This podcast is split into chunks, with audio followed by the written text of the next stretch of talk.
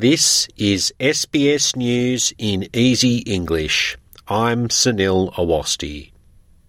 After being freed from jail, Kathleen Folbig is calling for reform to the New South Wales criminal justice system. Ms. Folbig has just enjoyed her first night of freedom after spending 20 years in prison. She yesterday received an unconditional pardon after an inquiry found there was reasonable doubt about her guilt. She had been convicted in 2003 for murdering her four children between 1989 and 1999. Ms. Folbig has spent her first moments of freedom with her friend, Tracy Chapman, at Ms. Chapman's farm in northern New South Wales. Ms. Chapman says Ms. Folbig harbours no hatred despite what she has been through. But she says Ms. Folbig does share her belief that there should be more empathy in the criminal justice system. You know, there's a lot of um, things that could have been done better with this case, so um, we'd like to see a significant amount of reform in the system, a lot more empathy in the space. Energy industry leaders are warning household energy prices could remain high for at least the next few years. Energy prices are due to go up from next month. The rise will be between roughly 19 and 24 percent for households and roughly 14 and 28 percent for small businesses.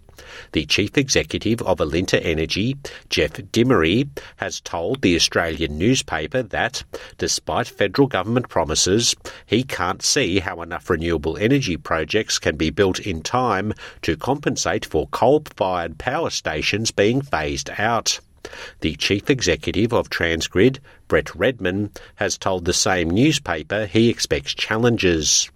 Federal Financial Services Minister Stephen Jones says Australia has catching up to do in this area and that this is the fault of the previous federal government. The catching up to do is a result of the fact that the former government did nothing on energy, did nothing on energy, did nothing on providing more generation capacity and particularly renewable generation capacity into our system over nine long years. It's meant that we're behind the eight Uh, every time that Angus Taylor gets up and you know, complains about energy prices, the very first question he should be asked is Are you going to apologise to Australians for your 22 failed energy policies and your nine years of inaction?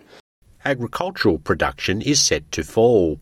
The latest quarterly outlook from the federal government is tipping a 14% fall in agricultural production to a total of $79 billion worth of crops produced.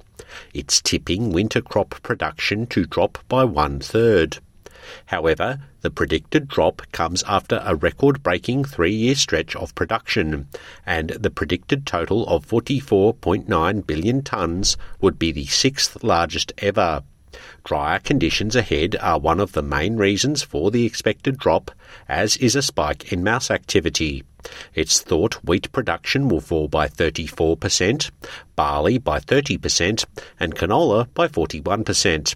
But the government expects strong growth for wool, with Chinese demand driving prices higher. The first multi employer bargaining case is being brought before the industrial umpire under new federal laws. The laws were brought in by the federal government late last year and allow workers from different businesses to band together to negotiate pay rises.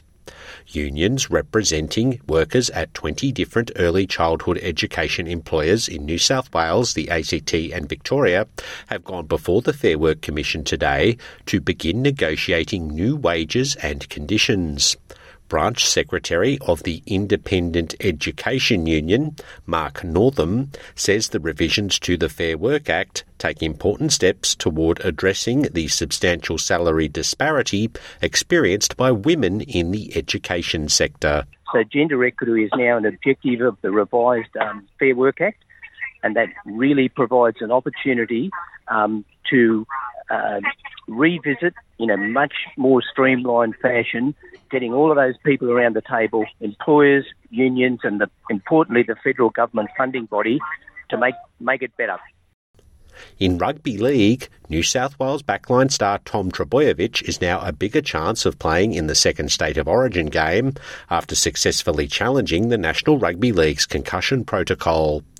Trbojevic was concussed in the first State of Origin game last week. This would usually mean he would have to sit out for 11 days. But his club side, Manly, has proven Trbojevic's concussion is not as serious as first thought, and he'll thus be allowed to play for Manly this weekend against the Dolphins, giving him a chance to impress before the team for the second State of Origin game is picked next week. New South Wales must win the second Origin game to be a chance of regaining the State of Origin shield from Queensland. I'm Sunil Awasthi. This is SBS News in Easy English.